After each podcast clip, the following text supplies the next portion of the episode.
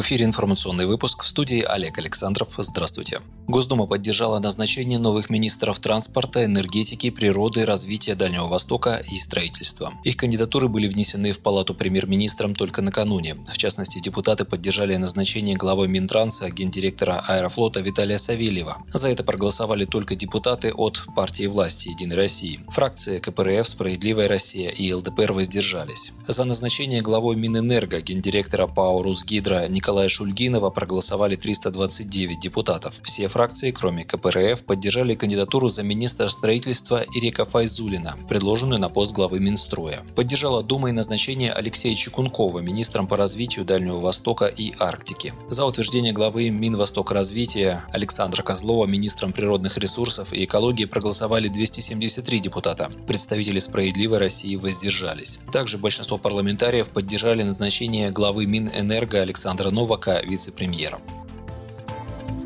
10 ноября состоялось заседание фракции «Справедливая Россия» с участием кандидатов в министры, который провел первый заместитель руководителя фракции СР Михаил Емельянов. Депутаты задали кандидатам в министры вопросы о планах их работы, их видении решения острых проблем. По итогам заседания Михаил Емельянов объяснил, почему справоросы не поддержали две кандидатуры из шести. Так в СР решили воздержаться при голосовании по кандидатуре в министры транспорта Виталия Савельева. Нас не устраивает его работа на посту директора Аэрофлота, потому что, с одной стороны, очень высокие цены на билеты, с другой используется очень много импортной техники, не стимулируется импортозамещение. Поэтому за Савельева мы голосовать не будем, пояснил парламентарий в ходе брифинга. Также, по словам Емельянова, вызывает сомнение кандидатура Александра Козлова, претендующего на должность министра природных ресурсов, который с 2018 года является министром по развитию Дальнего Востока и Арктики. Нам не совсем понятно, какое отношение Козлов по своей биографии и прежней деятельности имеет к природным ресурсам и экологии, пояснил Михаил Емельянов. Емельянов. Президент России Владимир Путин 9 ноября своими указами отправил в отставку главу Минтранса Евгения Дитриха, министра строительства Владимира Якушева и главу Минприроды Дмитрия Кобылкина. Якушев получил должность полпреда президента на Урале.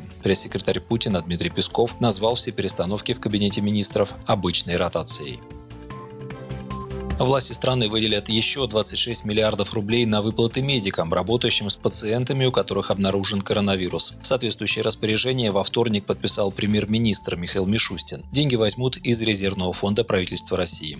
Конце октября Кабмин распорядился выделить на выплаты медикам, борющимся с COVID-19, более 24 миллиардов рублей. 16 миллиардов должны были направить на стимулирующие выплаты медработникам за выполнение особо важных работ при работе с пациентами, у которых выявлена эта инфекция. Оставшиеся средства собирались направить на выплаты за дополнительную нагрузку. Напомним, с апреля борющиеся с коронавирусом медики получают специальную федеральную выплату. Врачам предусмотрено 80 тысяч рублей, фельдшерам и медсестрам 50 тысяч рублей. 22 2 октября глава Минфина Антон Силуанов заявил, что правительство рассматривает возможность продления таких стимулирующих выплат на весь следующий год. В столице России вводят новые ограничения, которые призваны разорвать цепочки передачи коронавируса и снизить уровень заболеваемости. Ограничения вводятся на два месяца с 13 ноября текущего года по 15 января 2021 года, сообщил во вторник мэр Москвы Сергей Собянин. Теперь о самих ограничениях. Временно приостанавливается проведение культурных, выставочных, просветительских, досуговых, развлекательных, зрелищных и аналогичных мероприятий с участием зрителей. При этом учреждения культуры и иные организации могут проводить выставки выставки, вернисажи, публичные лекции, тренинги, презентации, мастер-классы и прочие мероприятия в режиме онлайн. Ограничения не распространяются также на официальные мероприятия, проводимые по решению органов исполнительной власти. Проведение массовых физкультурных и спортивных мероприятий с участием зрителей разрешается только по согласованию с Департаментом спорта города Москвы и Управлением Роспотребнадзора. Максимальное число зрителей в театрах, кинотеатрах и концертных залах не должно превышать 25% общей вместимости зала. В ресторанах, ресторанах, барах, а также в ночных клубах, караоке, боулингах, на дискотеках и в других развлекательных заведениях запрещается обслуживание посетителей в ночное время с 23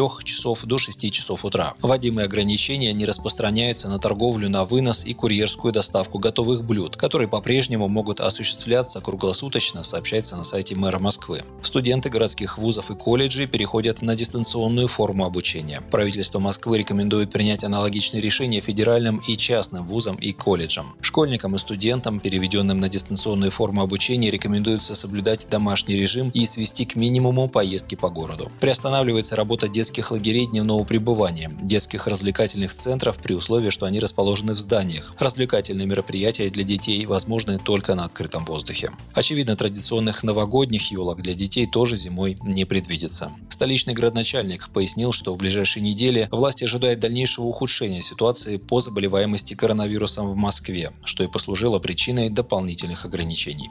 Вы слушали новости. Оставайтесь на Справедливом радио. Будьте в курсе событий.